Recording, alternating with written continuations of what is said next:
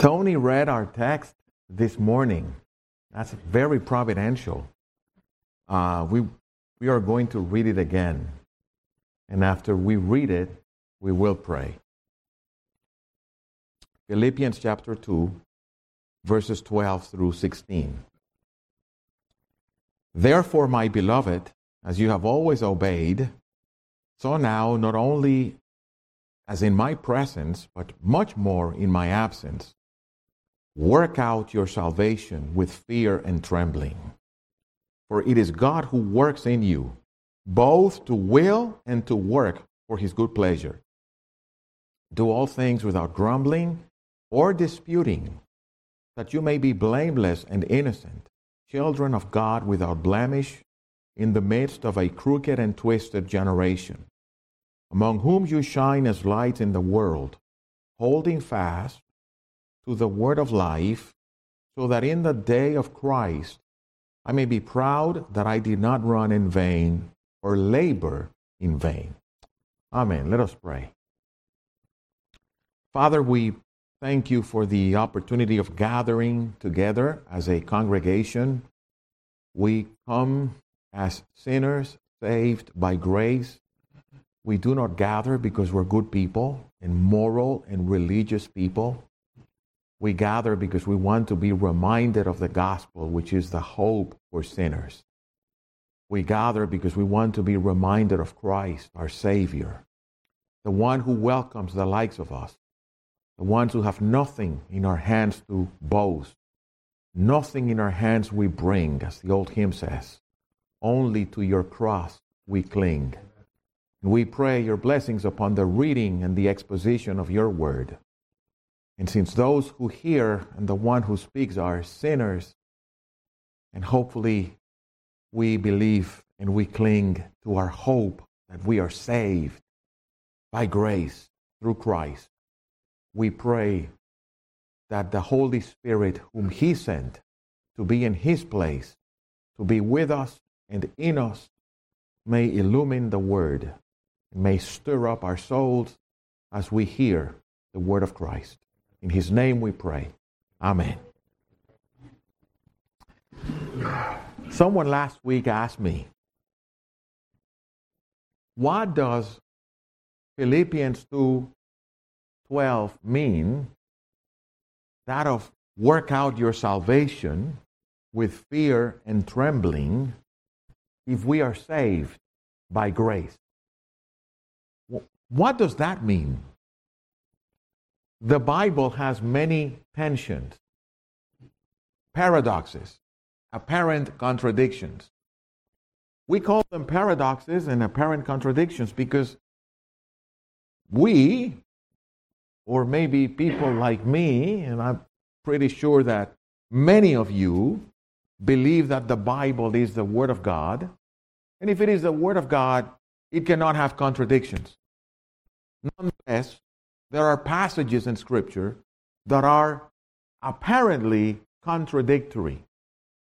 Some of them require more or less explanations, and some of them we just have to bow and say, I have no idea how that works. How is Jesus God and man? How could God die if God is immortal, invisible, almighty? Some of those paradoxes we cannot explain, or we just bow and say, yes, the Bible teaches both. Others, with some work, we can go through them. Our text today perhaps is one of those that hopefully, with some exercise, we can come to the meaning of what does it mean work out your salvation with fear and trembling which makes it more complicated because it was written by the same individual who taught extensively that we are justified by faith alone or through faith alone, in Christ alone, by grace alone. And that is a tenet of the gospel. And the person who writes text after text, letter after letter, and even died for preaching that we come across a text that says, Work out your salvation with fear and trembling. What on earth is that? This morning I would like to go through this text, first of all, seeing the textual connection. Where does this appear? How does it connect to the passage in which it is written? Secondly, we have to see the theological connection. How does this weird text not only connects to its passage in the letter to the Philippians, but how does it connect to the whole of the Bible in its theological content? And thirdly, what is the meaning of the text? What is the practical implication of Philippians 2:12? Let's go first with the textual connection. What how does your Bible start? Verse 12. Mine starts therefore. Some of you who read it in Spanish starts por tanto or por lo tanto. Others start what? So then. However you have it, there is a connector in the text. So when you have a connector, a therefore, as the old teacher said, if it is there, it is for something. So therefore means I have to read where is this coming from so I can really connect the passage. Where does this come from? It comes from the beginning of chapter 2, where Paul instructs do nothing out of contention or out of pride or with pride. That's verse 3. And in that setting, he also says, and by the way, you treat others as better than yourself. And instructing that, he says, and if you do not know how to do that, let me give you a model. What do you mean, Paul?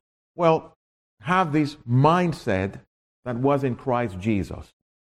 Whenever our pride is spoke, which happens frequently, when somebody dumber than us at work tells us what to do, and we feel like, let me put this person in their place.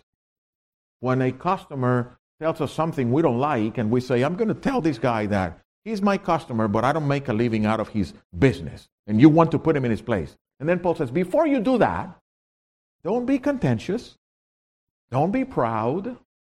Treat the person in front of you as better than yourself. What exactly do you mean? Oh, have this mindset, which was also in Christ Jesus. What mindset? Oh, he was in the form of God, equal to God, and being God, he did not regard equality with God something to hold on to, but he emptied himself. He vacated himself of his divine privileges and prerogatives and became a servant. Obedient. Obedient to the point of death. And death on a cross. If you don't get it, just remember Jesus. When you're ready to snap, when that pressure builds up, and you're going to write that email and say it as it is, remember Jesus. He was God, and he humbled himself to the bottom of the bottom and became obedient to death. And not any death, death on a cross. Our text is preceded by the fundamental or the most fundamental gospel tenet. God sent his son for sinners to die. So whatever the text means, Paul brackets that by the reality of the gospel. And the gospel is salvation is free, not because it is priceless or doesn't have any cost, but because somebody else paid the price, and that was Jesus with his death on the cross. So, because he died to pay for what we cannot pay, therefore, work out your salvation with fear and trembling. Motyer, who died some years ago, in his commentary that John Stott, also dead, edited, wrote, This commandment is based on Christ's obedience as the basis for our obedience. And then he says, notice that verse 12 starts by saying, So then, or therefore, or por tanto for those of you who have your Bibles in Spanish. Sinclair Ferguson says of the text, the passage reads, Work out your salvation. He doesn't say work for your salvation. Big difference. Work out your salvation is not work for your salvation because we cannot work for our salvation. Jesus already did that. And though as Christians, Sinclair Ferguson says, we never cease to grow in faith, he adds, the passage means that we do not trivialize obedience. And there, there the tension of the gospel. And the tension of the gospel is that Jesus did it all. Jesus paid it all, and there's nothing I can add. And there's nothing, by the way, that I want to add. Many times when I, when I pray in the morning and I ask the Lord for forgiveness, I tell him, I, I, I, I wish I were holy. I wish I'd never sinned. Not only before, but I wish that today I would not sin. I know it's not going to happen. But I also tell him, but I do not, I'm not interested in paying you what you have done for me. I'm not going to insult you by trying to come up with some money for this intangible, invaluable gift of you sending your son to die for my sins.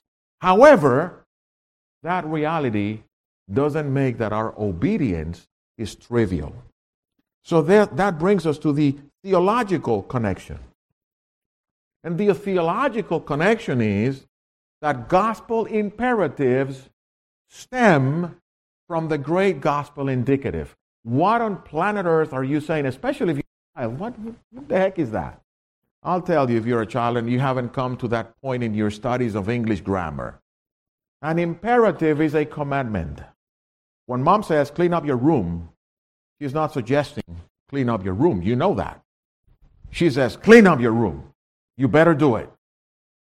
But when mom says, I love you, she's not commanding anything.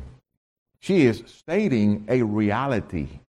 She is indicating the fact that she loves you no matter what you do. You may have consequences for not cleaning up your room, but mom's love for you has no fluctuation. That's the imperative, clean up your room, that stems from the indicative, I love you, son or daughter. That's the meaning of that phrase. And some preachers shun imperatives. Some preachers do not like to preach or to state imperatives or even to call people to obey. And they don't like that because they don't want to sound legalistic. They don't want to sound moralistic. They don't want to sound pharisaical. And I get that. However, this is Google information. I didn't count them. I don't have time to do those kinds of studies. But according to Google, there are 1,050 imperatives in the New Testament alone. You can take them all and you can reclassify them and come to 800 types of imperatives. So if you are one of those that say, because this is all of grace, please don't talk to me about commandments, you have a problem with 800 commandments in the New Testament. So you cannot shun the reality of imperatives. We cannot disconnect those imperatives, on the other hand, from the great gospel indicative that Christ died on the cross. But remember the words of Luke, of Luke 6:46. Jesus says, "Why do you call me Lord, Lord, if you do not do what I say?" Remember the words of the words of James. Even the demons tremble before God. That doesn't make them saved. Remember the words of Jesus to his disciples If you love me, you will keep my commandments. There's no way around it. So the point of the text is yes, we are saved because God Himself humbled to the point of death and death on a cross. But that doesn't mean we trivialize obedience. We must work out our salvation with fear and trembling. Now, an old translation reads, Work out your salvation means get occupied with your salvation. Get busy about the business of your salvation. And that starts to shed some light over the meaning. It is not work for it, but get busy about this gift you have received. Yesterday, I saw my children opening gifts for a baby shower that many of you gave. And I told them, I'm going to be 60 years next month, and I have never in my life, in my entire life, received so many gifts as I have seen you guys open this evening. Salvation is this huge, infinite, amazing gift. And Paul is not saying work for it. Now you have it, pay it. This is not alone. He just says get busy, get occupied with that gift you have received. Another statement, grace, G R A C E. Another grace statement that surrounds the text is verse 13. For, get occupied with your salvation in fear and trembling in light of the cross. For it is God who works in you both to will and to work his good pleasure. Theologians call this monergism. The work of salvation is God's and God alone. We don't contribute with God. There's a saying in Spanish that I don't know how to say it in English, but if you, I'm sorry for those of you who cannot understand it. It is, ayúdate que yo te ayudaré. Help yourself that I will help you, says the Lord. I remember being about 14 years old that a person told me, Show me in the Bible, where does it say it? Nowhere. Nowhere in the Bible appears the saying, Help yourself that I will help you. That doesn't exist. Salvation is a monergistic work of God. Monergistic, mono ergos. It, the force, the strength, the power, the drive for it only comes from God. And the text defines it how? It is God who work. It's not you, it is God who work. What does God work? Both to will and to do for his, go, for his own good pleasure. One of the mysteries of the gospel to me is this. According to Ephesians 2:10, we're saved by grace. And the same passage says that we are created for good works, which God prepared beforehand that we might walk in them. And then in the Gospels, we find God rewarding our works. You give to the poor, God will reward you. You do good works, and that day God will say, Come, blessed of my Father.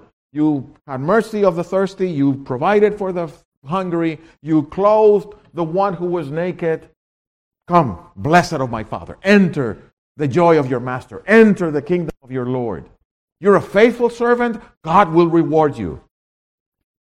Why? Isn't he who works both in us to work and to will? Isn't he the one who prepared the good works we do that we might walk in them. Any good work you've done, if you remember them, because it's funny that in the passage in Matthew 25, the righteous say, When? When did we feed you, Lord? When did we do anything for you? It's an interesting mark of grace in the soul. You don't keep a record of the good things you have done. People have to come to you and tell you, Do you remember when you? No. Who are you? Oh, but you did this for me. I have no idea who I'm talking to. That's the way it works. Now, God rewards that. Even though He created those good works for us to walk in them, He will reward faithfulness because He works the willing and the doing according to His own good power. And notice the text. He says, It is God who works in you to will and to do. Because it is not forced labor. God's work is not mechanical. We're not robots. No. According to Psalm 112, 110, I'm sorry, verse 3, the psalmist says, Your people shall be willing in the day of your power. In other words, the day you exercise power upon them, they will voluntarily and willingly do it. There's a story of this Dominican dictator that there had to be a, a, a train track built in the DR at the end of the 19th century. And the, tra- and the French company says, We need some volunteers because we didn't bring enough workers. And the dictator says, No problem. I'll send you as many volunteers as you want. And when he sent the volunteers, he wrote a telegram to the superintendent of the work. Here's, here's the two tracks, the two whatever cards with volunteers. Please return the chains for me. So they were volunteers, but they were sending in chains. Well, that's not the way God operates. He doesn't chain you to do His will, He makes you willing to do His will. He gives you that sense of Paul in 2 Corinthians 10. We always strive to do what is pleasing to God. And it is God who puts that willing and that doing according to his own good pleasure. A sign of regeneration is that we delight in God's law. Do you delight in God's law? Well, the law is evil. No, the law is good, says Paul. I am evil, but not the law. The problem is that I have members who betray the desire of my heart. And those members lead me captive to the bondage of sin, says Paul. But in my inner man, I delight in God's law. Heaven for a Christian is two things Jesus, no more sin. If heaven for you is clapping, dancing, gold, and pachanga, you have not understood the deal. I'm telling you right now. Holiness. You mean that heaven is going to be a place of holiness? Well, holiness brings joy too. It's not holiness the way some of us Pharisees present it because we have this temperament. No. Holiness brings joy with it, but the deal of heaven is absence of sin in the presence of God.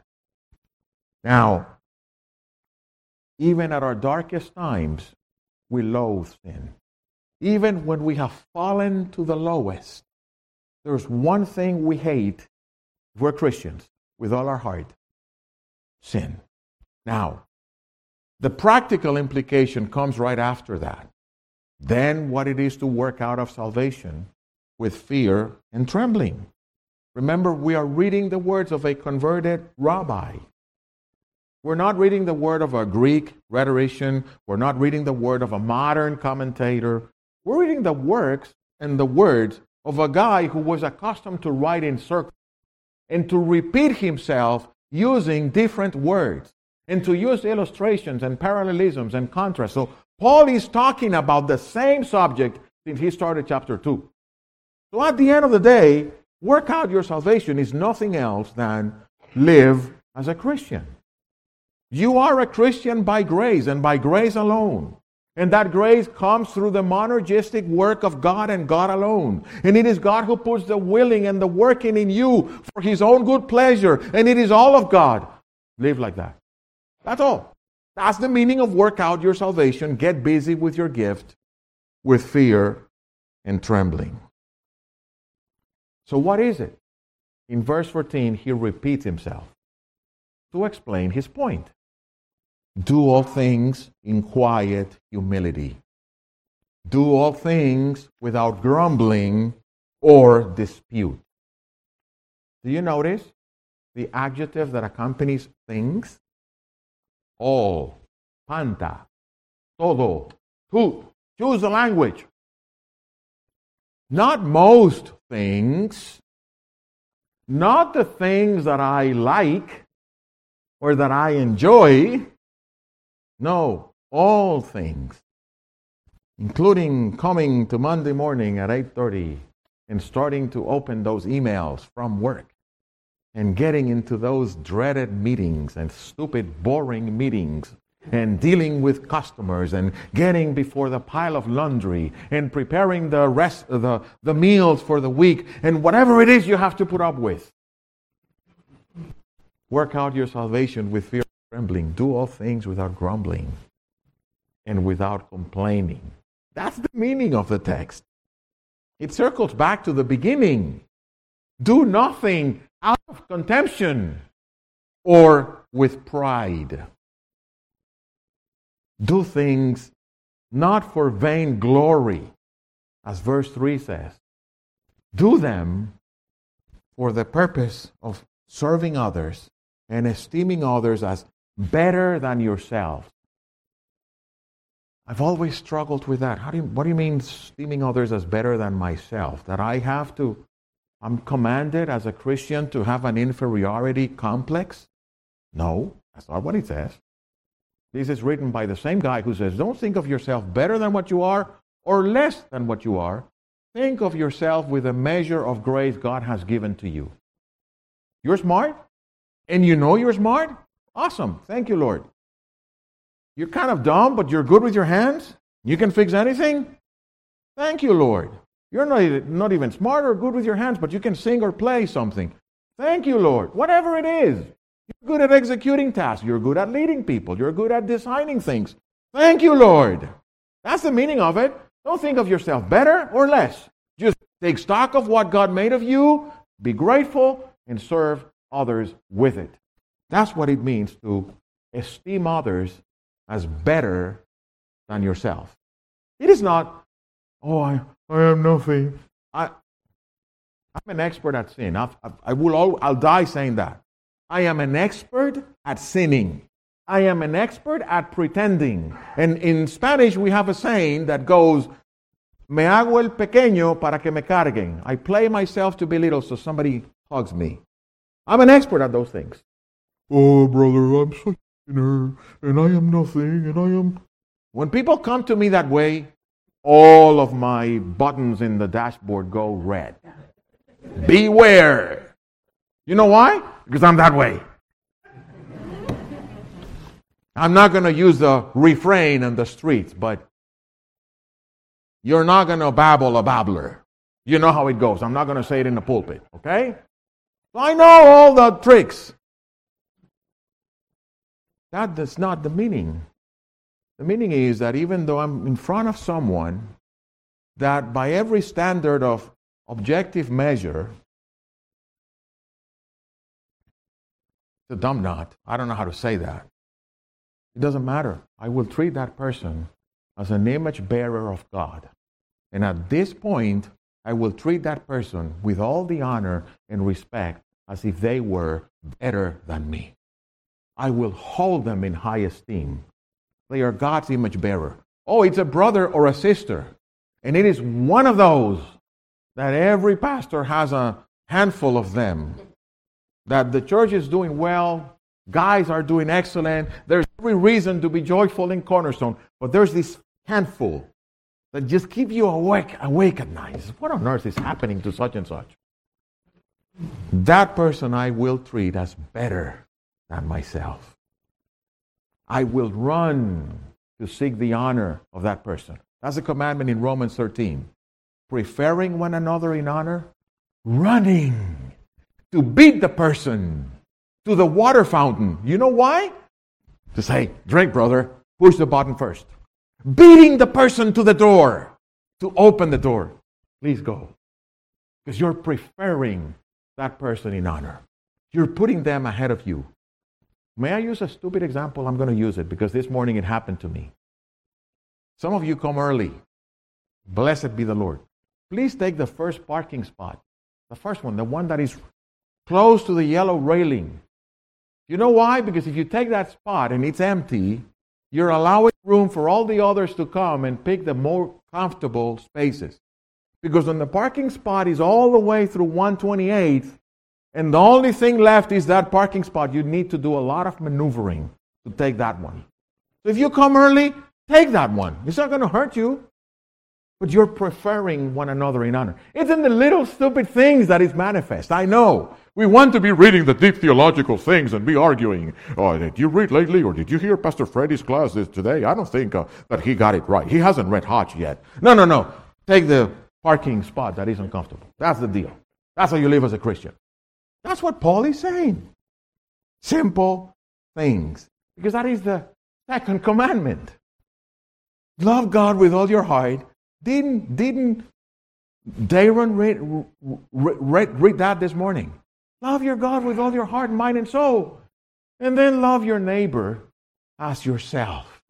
Oh, I like to find a comfortable parking spot. I love it.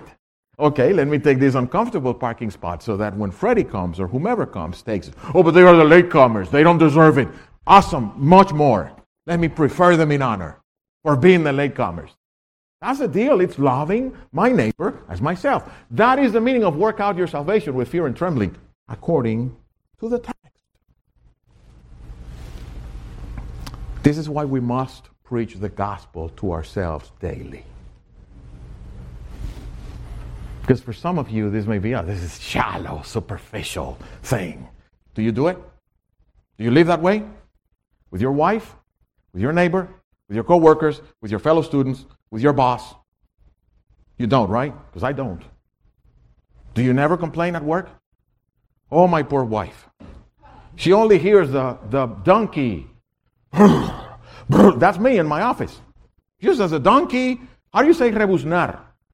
A donkey, do, a donkey doing that, complaining. Another stupid email, another meeting. She hears that. Hopefully, my co-workers don't because to shine the gospel before them, right? But that's why we need the gospel. That's why every time the, the donkey comes out, the next thing is, Lord, have mercy on me. Please forgive me. I did it again. That's why we must preach imperatives to be driven back to the great indicative of the gospel. We don't live by those things. Jesus did it.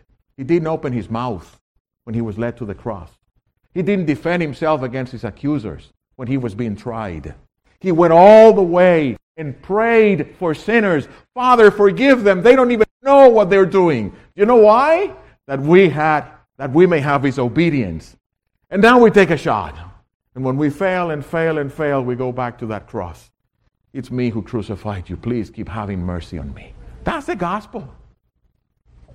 And then, verse 15, so that you may shine the light of the gospel, that you may be blameless and innocent, children of God without blemish, in the midst of a crooked and perverse generation among whom you shine as light in the world.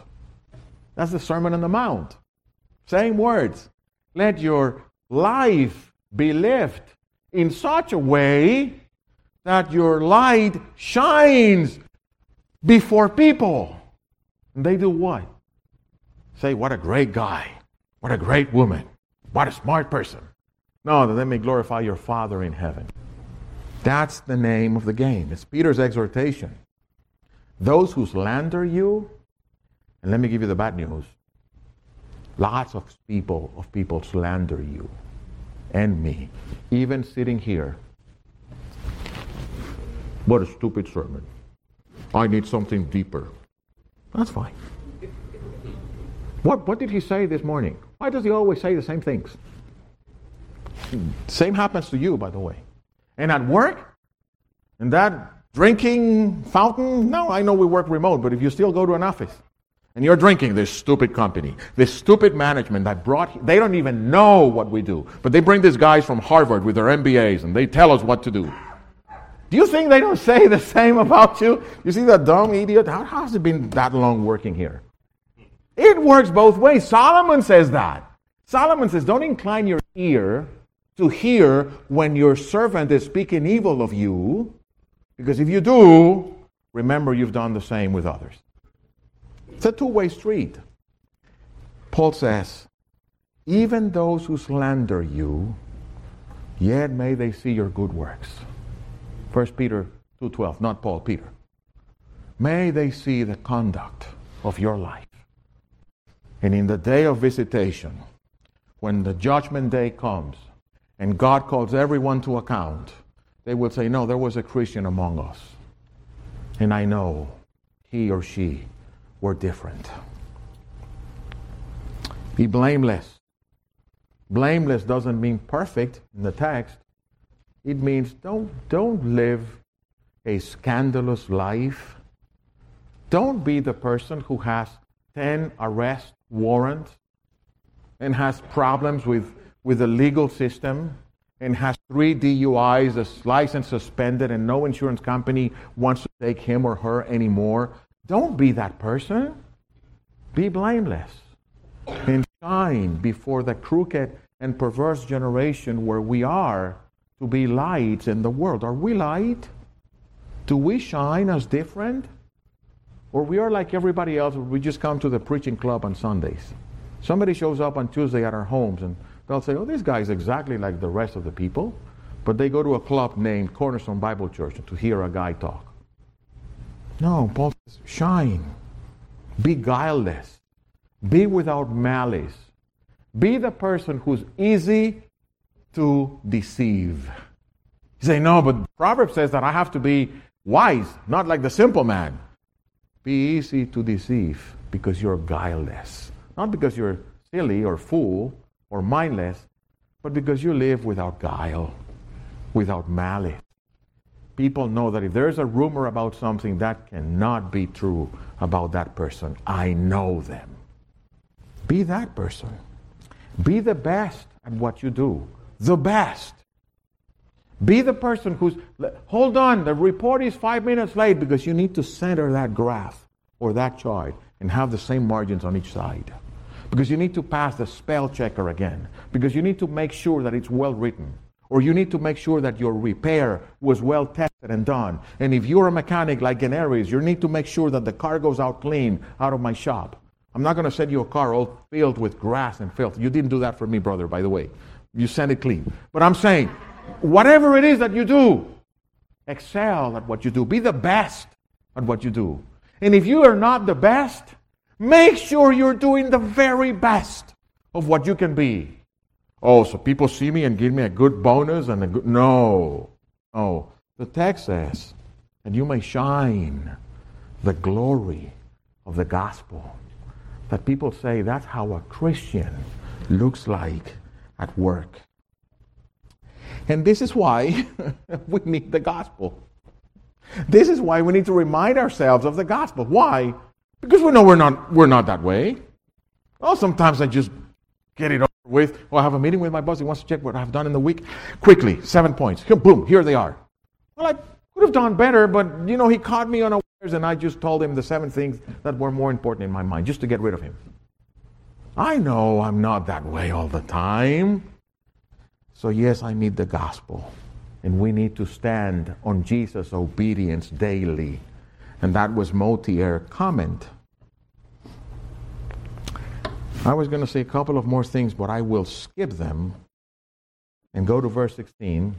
Persevere in the truth, because that's what the text is about. The motivation is not be good for goodness sake because Santa Claus is coming to town. No. Motivation is persevere in the truth. Hold on to the gospel. Keep grasping and holding on to the word of life. Because the motivation is the hope of salvation. That's what it is about. And I love it how Paul ends the, the, the statement that I may be proud of you in the day of judgment. Paul, Paul was a weird guy. Can you imagine Freddie standing up here in the pulpit saying, Guys, we're having a visitor next week? I mean, some pastors do it. I've seen it. Eh, we're having a visitor next week. Please come in your best, clo- best clothing, best behavior, best of who you are, because I want this visitor to see what great people you are. I want to feel proud of you. We say, What happened to Freddie this morning? Well, Paul is saying, I want you guys to shine the gospel so that in the day of judgment I know I did not labor in vain.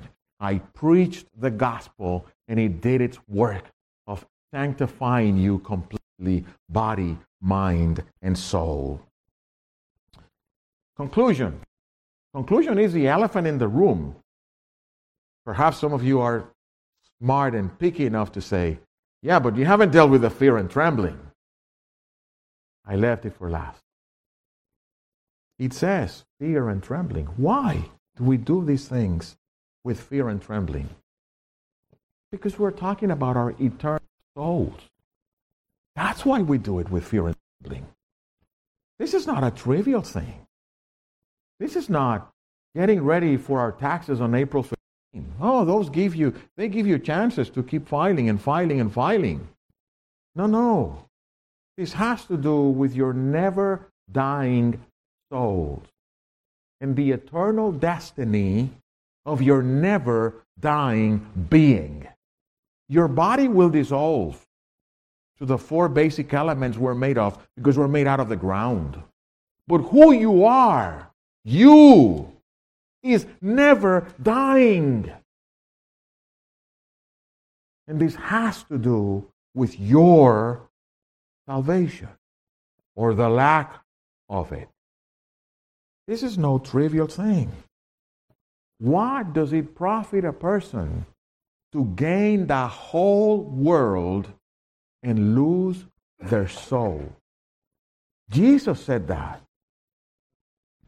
I read this week that there are 20 million tons of gold dissolved in the ocean water and in the bottom of the ocean. 20 million tons of gold. For reference, one ounce of gold is roughly 2,000 bucks. Today's prices, give or take. One ounce is about 28.34 grams. Alex can correct me, he's a jeweler. So you're saying, okay, 28 grams of gold are worth 2,000. How many a kilogram of gold is worth of? Well, it's about 75,000. And how much a thousand kilograms are worth of? And how much a million kilograms? That's one ton. There are 20 of them. It's whatever number, 1.43 potential power to how many zeros. I don't even, I cannot even count to that number. I cannot even imagine that number. Take it all and pay it to God. He doesn't cover one soul. It will not deliver one person from eternal condemnation. That's why this is important. That's why Paul says, get busy with your gift, with fear and trembling, because you have an eternal soul. He took the blood of Christ to purchase it. And if God did not spare his own son, but delivered him to death when he took the sin of his people upon himself, don't even imagine that on that day, God will say, Well, you know what? It's okay. Come on in. If he does that, it will be because of Christ. But I don't find any text in the Bible leading to that. I'll be honest, I wish. But I don't find any evidence that it will be that way. The evidence I find is that God did not deliver his own beloved Son when it came to paying for sin. Don't fancy he will deliver you or me outside of Christ. And the fear and trembling is not because we may lose salvation. We cannot lose what we could not and did not gain. The fear and trembling is because of, is because of the preciousness and the value of the gift of God in Christ. May God bless His word.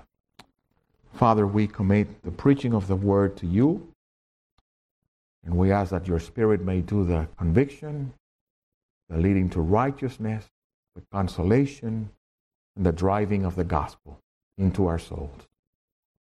And we cannot do anything about it.